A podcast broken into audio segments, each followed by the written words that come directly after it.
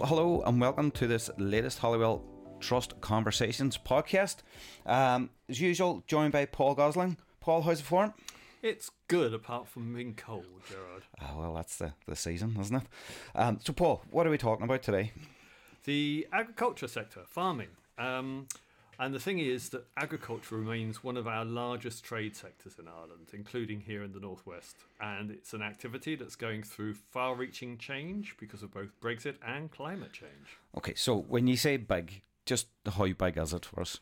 Well, there's lots of different numbers that are quoted, but to use the one that's used by the Department uh, for the Economy, the Northern Ireland government figures, agriculture is worth around 1.7 billion pounds to the Northern Ireland economy, which is 4% of total economic activity. Now that compares to 1% of the UK economy. So farming is four times more important to us than it is to Britain. Okay, so you're saying that uh, we're going through, agriculture is going through far-reaching change. What are the challenges that it's facing now? Well, the sector's very worried. Uh, Post Brexit trade deals have been agreed by the British government with major agricultural economies, Australia, New Zealand, and South Africa, and there's further possible deals with Brazil and Canada, and that's increasing the concern. Uh, the size of these countries' farms and their farming businesses provide much greater economies of scale potentially undercutting UK production. Now, the British government has pledged that new trade deals will not involve reductions in environmental protection, food standards, or animal welfare. But some campaigners have expressed scepticism about this, not least in the longer term, because no government can bind future governments. Okay, so the farmers don't like the new trade deals then? Well, both the Ulster Farmers Union and Britain's National Farmers Union have criticised them, saying they damage UK farming interests. Right, but surely Northern Ireland farmers produce a lot of the food, the food that is consumed here and in Great Britain. Yeah, uh, around half of UK food consumption is domestically produced, uh, but a lot of the supermarket meat is su- sourced on the international market. In the dairy sector, the concern is about the price that's paid.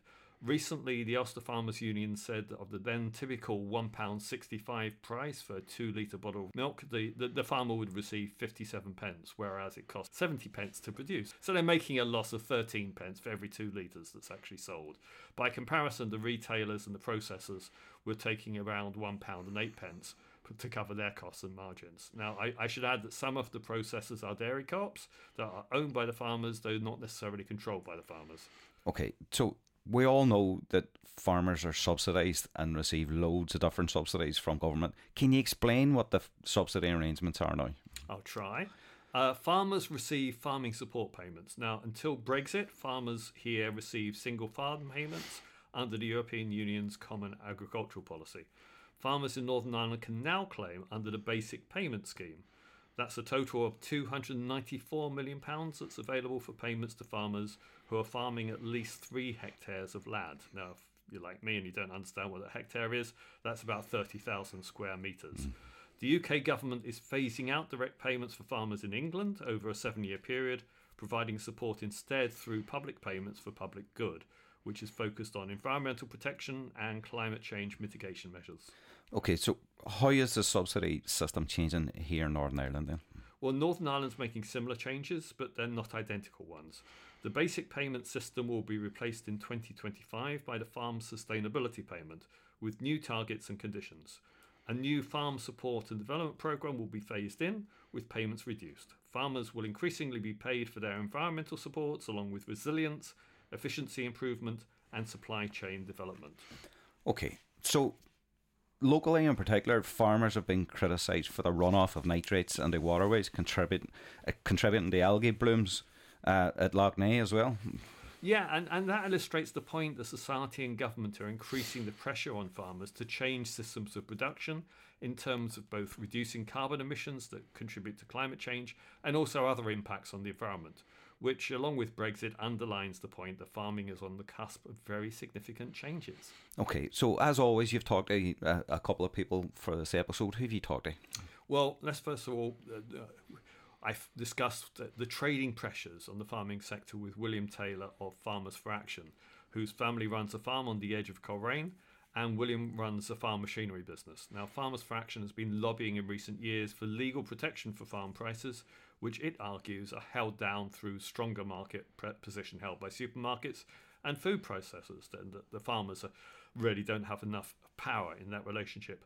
Now, you'll hear during this conversation that William talk about the proposed farm welfare bill. But first, I asked William to explain a bit about the family farm and the financial circumstances facing farmers at present. Uh, what you also hear him say is that one of the main impacts of Brexit has been its contribution to the inflationary costs farmers are dealing with. First of all, we have the rampant inflation that has took off since uh, basically Brexit has kicked in with the Irish Sea border. And obviously, not all caused by Brexit, but obviously the Ukrainian war and everything else that has erupted. But um, so, in other words, everything that's imported from the UK into Northern Ireland now has increased transport costs and increased costs doing the paperwork to allow this to happen. Um, and also the complications with stock uh, being sent across to pedigree stock, I'm thinking of here, being sent across to Scotland, England, or Wales, and then it can't return for six months, which is an impossible situation if the stock has been sent over to a sale and not sold, uh, and all sorts of complications. And then we have the veterinary medicines issue. And it, the bottom line is uh, that things, for example, like farm machinery and especially spare parts, these these um, costs of particularly farm machinery and spare parts keep on rising regardless. And and you know the farmer is lumbered with all this and and no way around it. So yes, Brexit in that front has cost a lot of money uh, and and left things just that much more expensive on the farm for everything that you touch and need. Farmers buy from 123 different suppliers on average uh, across the board. So obviously, each one of those raising a small amount or a larger amount has a big impact on what the farm does. Secondly, we come to the single farm payment money, or what was called single farm payment money uh, before Brexit. Um, by 2020, basically at the at the changeover point where UK government now pays the farmer support money. Brexit, sorry, at that point of Brexit, uh, the Common Agricultural Policy in Brussels had not updated single farm payment money for inflation in 20 years. Now, if you then bring that forward to what the UK government is now supplying uh, on a promise up to election year next year, 2025, and then it all changes again. They have basically stuck, give or take, with the same amount of money. And you add rampant inflation on since 2020 to 2023. And basically, the support money now going to farmers in Northern Ireland, not to mention across the rest of um, the UK, is only worth about half in real terms what it was worth 23 years ago. So, you know, being a farmer at the minute, a family farmer and trying to survive has just gone from bad to worse. So that brings us right forward to the fact that we can see no other way forward uh, other than for our, our, Northern Ireland Farm Welfare Bill to go through Stormont as quickly as possible if Stormont resits, which we hope will be very shortly. What's happened to North South trade as far as your businesses and uh, your members' businesses are concerned? Has there been any significant change in terms of North South trade? Well, look, we can see this at the sharp end all the time with the farm machinery business, you know, eh, bringing in spare parts and also selling, sending out spare parts, etc. And, you know, eh, when we send goods to GB, that route is not so bad. It's coming from GB to Northern Ireland is where the expense comes in with the paperwork, etc. North South trade is a lot easier on the machinery front uh, simply because we're still part of the customs union. Um, however, the livestock thing, even north south, is a lot easier uh, and has much the same to a point as it was prior to Brexit. However, as I said before, the livestock thing from um, Northern Ireland to GB is the awkward one, especially pedigree stock. What's what's the comparison and values? I mean, how important is the GB trade compared with the Republic of Ireland trade? And ha- has that changed as a result of Brexit? I would say the GB trade for pedigree um, sales of cattle and sheep and and uh, you know any other um, sides to that, even including I suppose pedigree chickens and other things. But um, the bottom line is that uh, probably the GB trade is 75% of the pedigree trade in Northern Ireland, and the, the, the south of Ireland is probably about 25%. And has that changed since Brexit? I would say what has happened is that a lot of pedigree breeders have to really plan ahead for what they're going to do if they send pedigree stock across to GB. And they have to be prepared virtually to sell and not able to, shall we say, command a higher price. The buyers on the other side know that on the day they have to sell because they, they can't afford to pay the bed and breakfast for the stock for six months before they can re-import them back to Northern Ireland.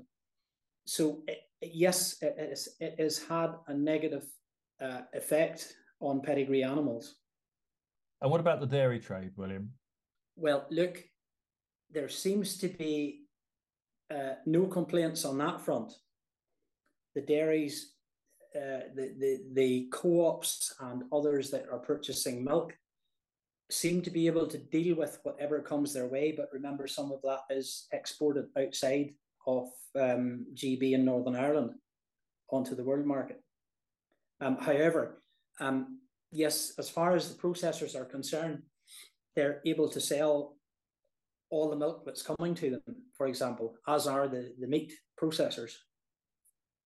And it seems as if the the fears that existed before Brexit, that the cross-border dairy trade would be interrupted, would uh, be damaged by Brexit. That does not seem to have been the case because of the Northern Ireland Protocol and subsequently the Windsor Framework. Uh, am I right in understanding that? Yes, you are correct. Um, to date, there has been no issues with um, milk from farms not being able to be collected or otherwise, and a lot of that milk does move south and uh, albeit some of the processors may have had contingency plans in place um, just in case anything did go wrong. But in our opinion, in Farmers for Action, it was never going to go wrong because uh, the situation with exports out of Southern Ireland for dairy products is a big part of their economy, and they were always going to see that there was a way found to allow milk to travel north south and vice versa if needed on occasion. And, and just to finish this conversation, William, as an overview, how healthy financially are farms in Northern Ireland at this moment in time? Um, we would have to say that uh, it's common knowledge that the dairy sector has the most borrowings, and it is very concerning at the minute, um, with a lot of uh, dairy farmers finding themselves in a position now of finding it tough enough to be able to keep up with the repayments on debts and and uh, in in general, um, we're not in a good place across agriculture in Northern Ireland. We're just not in a good place. It's very evident that people are being very careful with money currently. Um, an example is the department has just put out a request for people to reply as to how uh, future monies should go into agriculture to support grant funding, etc.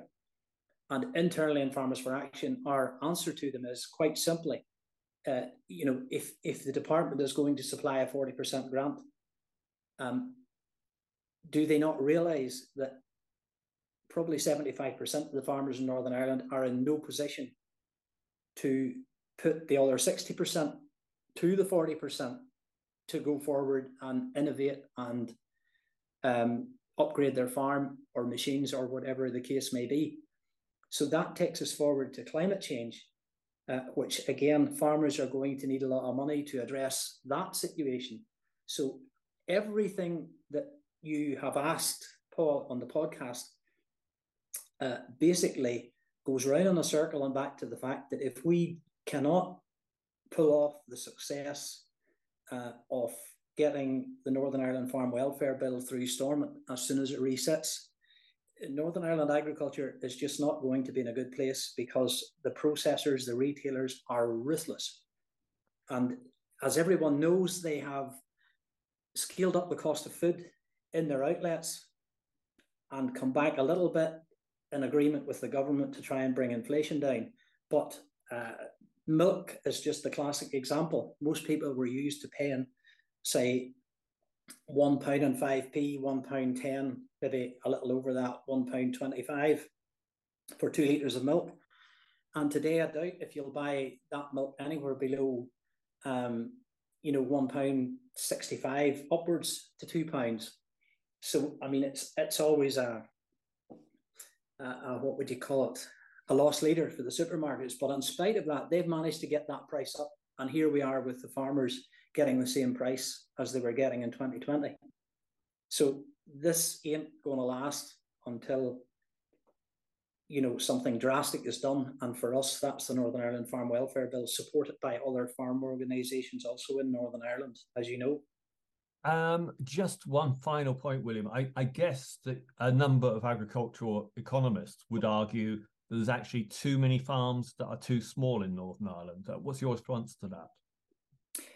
Um, that uh, for us carries absolutely no weight whatsoever, um, because in actual fact, this the smaller in relative terms to Northern Ireland, as we'll call it, the smaller family farms who have not, uh, shall we say, taking the bait of the milk processors telling them to get bigger, keep more cows, uh, this is better, and the same on the beef front and the same on, on perhaps, shall we say, chickens and pigs and other things, but we'll refer to the dairy for the example.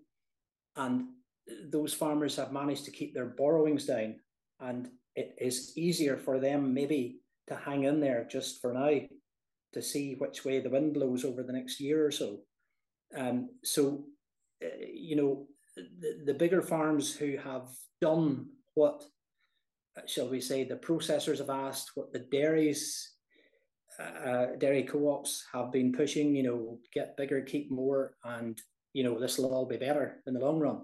Well, that's not been the case. So, and and and and for us in Farmers for Action, um, we take the side of every farmer, no matter how small or how big. They're all needed, and you know our industry is ready for a revolution, and it needs to happen anytime soon. Okay, so thanks to William for that contribution. And who else did you speak to, Paul? Now, our second guest today is John Gilliland, who has farmland in Derry and is a former president of the Ulster Farmers Union. He's a well known voice mm-hmm. uh, and is passionate about the role farmers need to play in protecting our environment, in particular through their reductions in carbon emissions. What I found especially significant talking with John was how he thinks of farmers as land managers. Anyway, let's, let's listen now to John my job situation changed in the end of February. So I, I used to work for a livestock nutrition company called Devenish. Yeah. And I ran their research farm in Dowth, County Meath, um, which has just been bought by the Irish government to be the, the seventh national park in the Republic of Ireland. So um, I think we must have done something right um, that the government decided we definitely bought it in 2013 when it was uh, a derelict landscape. And we did a lot of work down there uncovering the heritage, but also did some extraordinary work in looking at future facing farming, climate smart farming. And, um, but we overstretched ourselves. So I was made redundant and the farm was, had to be sold.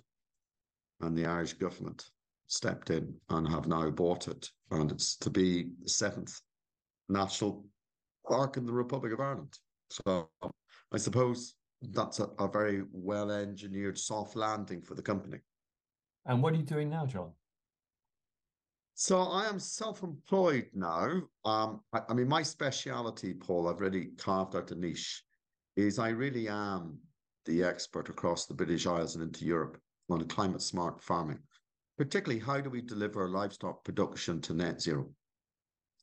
And so I do three days a week based out of Coventry for an organisation called the Agricultural Horticultural Development Board, which is a statutory levy board, collects levies of you know, milk or beef or lamb or cereals sold, and it's used then for research. It's used for market information, um, and it's it's a non-departmental public body. So it does have to answer to politicians, but it's at arm's length to politicians. And I do one day a week for Quality Meat Scotland, um, where I'm helping them in the same agenda. It's basically been a thought leader about how do we navigate where we are now to where we need to get to. And uh, my big six, I, have had two big successes, Paul, that's given me a foundation to do this.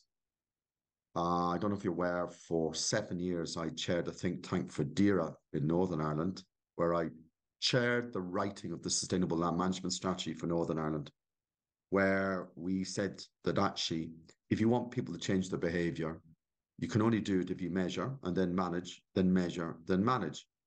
So our recommendation is that you should measure every field, every tree, every hedge in the country, and then repeat it every five years and do it with a granularity that there's a transparency and integrity that actually shows who is changing the behavior, who is stepping up to the plate, and who isn't. So that actually that's the quickest way of getting behavioral change. And um, back in 2017, when we published our strategy, the permanent secretary said, John, you are absolutely bonkers. I said, I may be bonkers, but I'm absolutely serious and I'm not giving up. I think 45 million pounds to do this. So he gave, you know, after six months haggling, we got one and a half million to do three river catchment pilots, the Upper River Bann, the River Colebrooke, River Strule. Uh, through the Agri-Food and Bioscience Institute, AFBI, we managed to get 80, 80% of the farmers engaged. And two years later, we put a team of social scientists in from Leeds University, and they recorded an 85% behavioural change. We took all that back just as the government was last forming and said, We've proved that farmers will change their behavior if you empower them with really good information. Now, can we have 45 million to do the whole of Northern Ireland?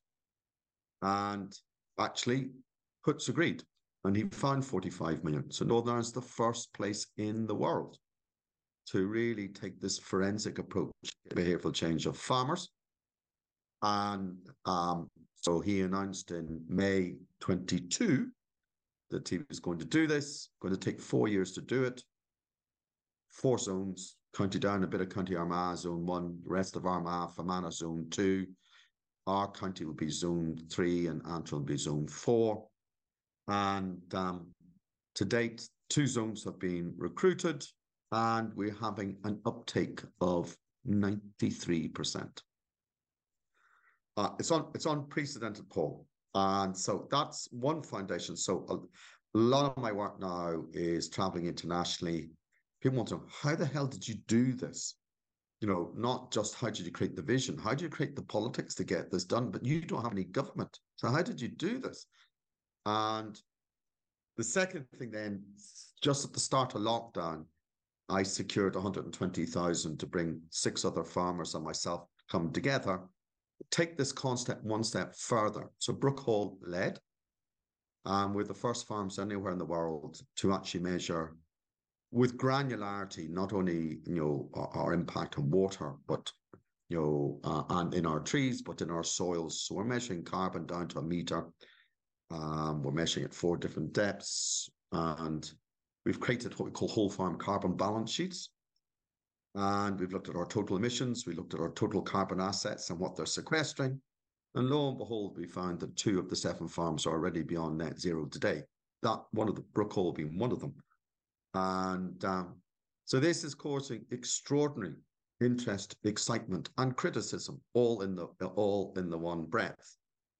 Um, so it's, I mean, just to give you an example, this week I left home at lunchtime on Sunday got the ferry over. Uh, uh, I presented um, to the stakeholders of Quality Meat Scotland in Edinburgh on Monday. I presented to the uh, National Farmers Union Net Zero Committee in Coventry on Tuesday. I presented in Hexham on Wednesday to the Northern Farming Conference uh, for sort of all that sort of northeast corner of England And yesterday I presented to the NFU in Cumbria, and today I'm in Leeds. So, a, a busy man spreading the message that farming can be environmentally sustainable. So, what are the core elements to sustainable farming for the future? Well, for me, Paul, Paul, the key element is we need to stop talking at farmers and start talking with farmers. This is about behavioral change. We probably this, we probably have 70% of the knowledge that we need to take the industry through this transition. We probably know already today. Don't know it all. But what we don't and haven't been able to do is one, get the behavioral change, and two, do it in a manner that is forensic and has integrity. So, really, the trick I have done is I've focused on the measuring and the management. How do we do that with integrity in a way that actually picks up behavioral change? So, if a farmer pulls, if a dairy farmer pulls out his electric fences and put hedges back in, have we got a granularity of digital investigation that can pick it up remotely? So everyone says satellites, but satellites will only give you one scan per 10 square meters. My aerial LiDAR service gives me 40 scans per square meter. So if someone plants a small tree in, I will pick it up. Okay. Likewise, if I go from Ireland's traditional monocultural perennial ryegrass with heaps and heaps of synthetic fertilizer, and I start to put legumes back in, something my grandfather would have done, okay, and using legumes to take nitrogen out of the sky and put it onto the soil, legumes have deeper roots. They lay carbon down deeper. So I need measurement tools to actually see this journey happening. So then I can report back with an integrity to say, we did this behavior, we got this response, and here is the change in my footprint. Now that works to everybody's benefit. One is it's a great feedback loop to the farmer themselves they can physically see the consequence of their behavioral change. Okay.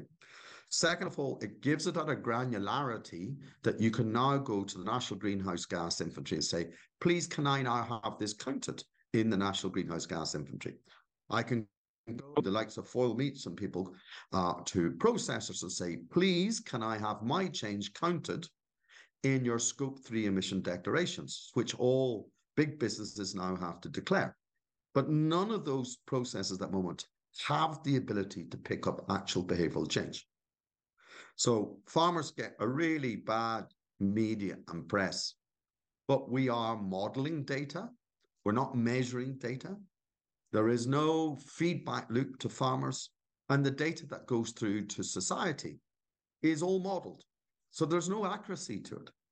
So at least this brings true accuracy with a transparency that's unprecedented.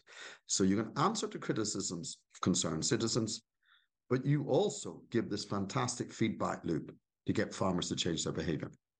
And what your language is talking here, John, is farmers as land managers. And that is Correct. quite a different context Correct. to what politicians are talking about when they're talking about reducing beef herds and uh, reducing the amount so, why is that? Why are you speaking a different language to politicians? And are politicians wrong to talk about reducing the size of herds?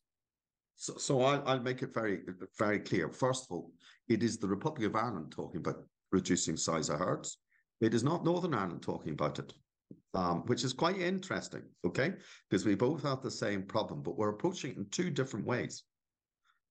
Um, the Republic of Ireland are reading the, the law the way the law is written today. And sometimes the law is an ass. Okay. So if we take the Greenhouse Gas National Inventory that was set up by the United Nations and IPCC, it's a spreadsheet, Paul. And it's a spreadsheet with a collection of vertical silos that don't talk to each other. Now, it's work for the fossil fuel industry, it's work for the transport industry, it's work for most people until they hit agriculture. Agriculture is a horizontal industry that cuts across at least four of those vertical silos, and they're not allowed to talk to each other. And that's wrong.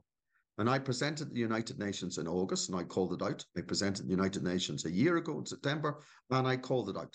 I said, you need to give farm businesses an extra tool where they can inset within their business. And it's about the definition of net zero. Net zero is not about zero emissions.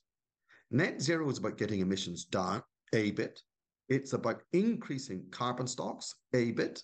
It's about displacing fossil fuel uh, energy with renewables. And it's about putting things like anaerobic digestion to make sure that any of the waste does not create methane, but you put into something constructive. When you pool those and you get those to zero, bingo, you're at net zero. And the problem in Dublin is Dublin have ring fenced just agriculture. They haven't looked at carbon stocks. They haven't looked at renewables. They haven't looked at waste management. They haven't looked at sustainable transport. And all of those can sit within one legal farming business. So it is a different interpretation. And at the moment, I would like to think I am getting traction. Last uh, Tuesday, week ago, the European Parliament's Environment Committee voted through the uh, the uh, land sector's carbon removal framework of the of, of DG Clima's. They went further, said it must be attached to farmers' emissions, which I've been advocating for a long time. And it must be done at individual farm level and not at the nation's level. The debate in the Republic of Ireland is really all about um, the national inventory and not about behavioural change. And they've, they've, they've really backed themselves into a corner. Um, last week's editorial in the Irish Farmers Journal um, it really calls it out. It, it talks about New Zealand, talks about Australia, talks about the European Parliament.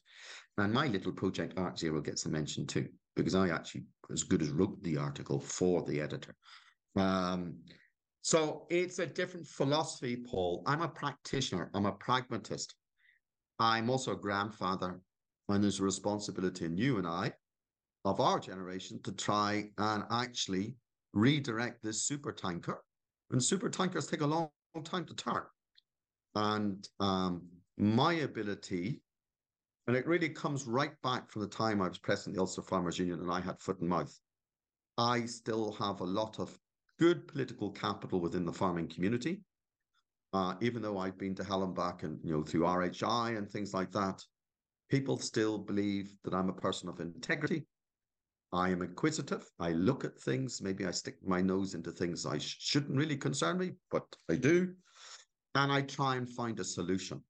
What should uh, farmers in Northern Ireland then be doing now differently? So the key, so the key thing, if we take dairy production, which is the one that has the biggest emission, okay, the two simplest things I said to dairy, well, three things. First of all, how do we help you know your own numbers? Okay, so the first thing I want to do is empower you with really good information about your own business, not about your neighbors, about your own business. So where are your emissions? Where are your carbon stocks? Where does dirty water run off your farm and dump into the river? You know, where where's your habitats? Where your habitats not? Okay. So how do I help you know your numbers? That's the first thing. So it's about empowering them.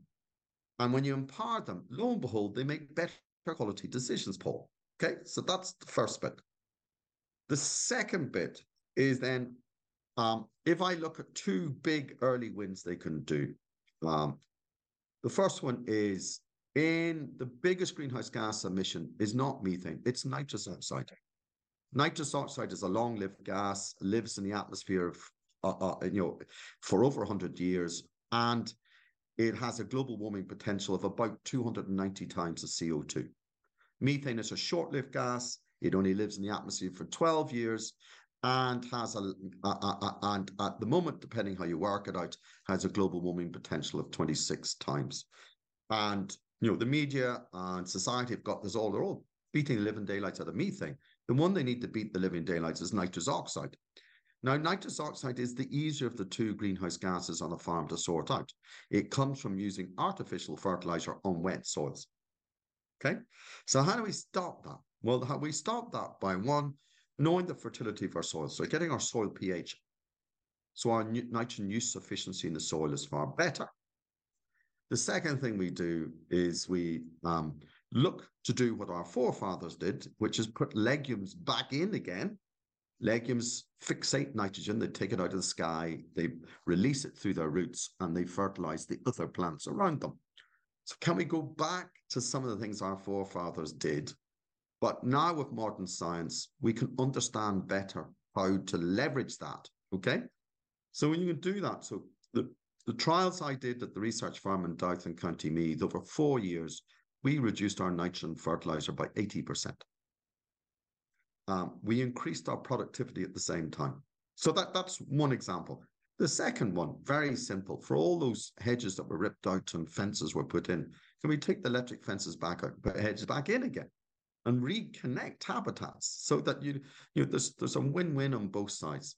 Now, those are two very visible things that you could do for a starter for 10 before you start looking at expensive, sexy technologies around um, methane inhibitors, which is the sexy thing that the Irish government are talking about.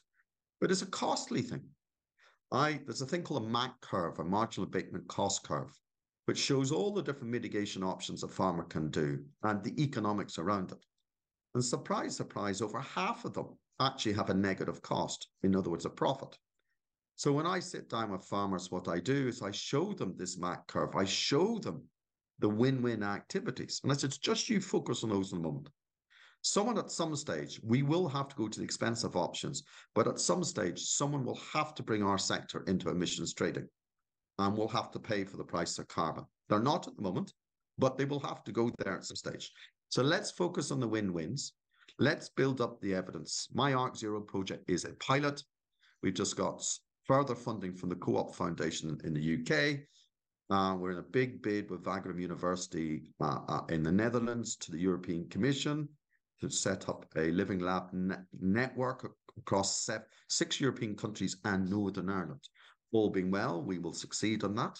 Um, and um, really, what we're trying to do in those living labs or pilots is investigate what we call the right hand side of the MAC curve, which are the win losers, the expensive options, to actually find out how expensive are they truly on a commercial farm and what is it we would need to do to tackle to bring those to be more reachable for a business that still has to make a profit at the end of the day.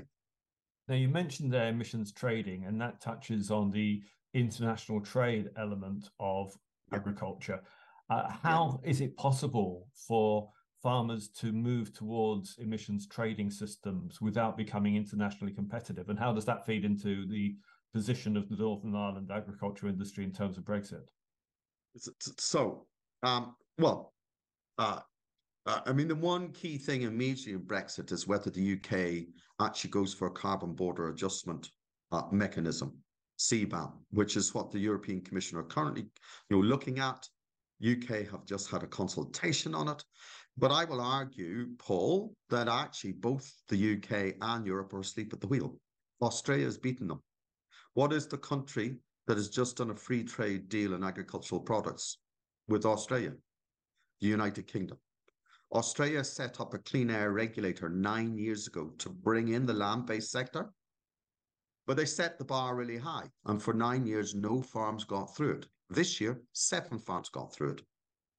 And those guys have done it not by modeling, but by measuring. They measured, they baselined their farms nine years ago. They repeated the baseline of their farm two years ago. They got a huge increase of carbon in their soils under grazing animals because they changed their practices. They have now got it verified. They've taken it to the Clean Air Regulator and they have been awarded Australian carbon credit units. So those are already there. You can Google the Clean Air Regulator in Australia. I can send you articles on it. And those guys, I mean, the seventh farm, there's, there's a magazine in Australia called Beef Central. And in their September edition, they did a feature on the seventh farm to get through. And they got, I think, 94,000 Australian carbon credit units, which were sold for 93 Australian dollars a ton.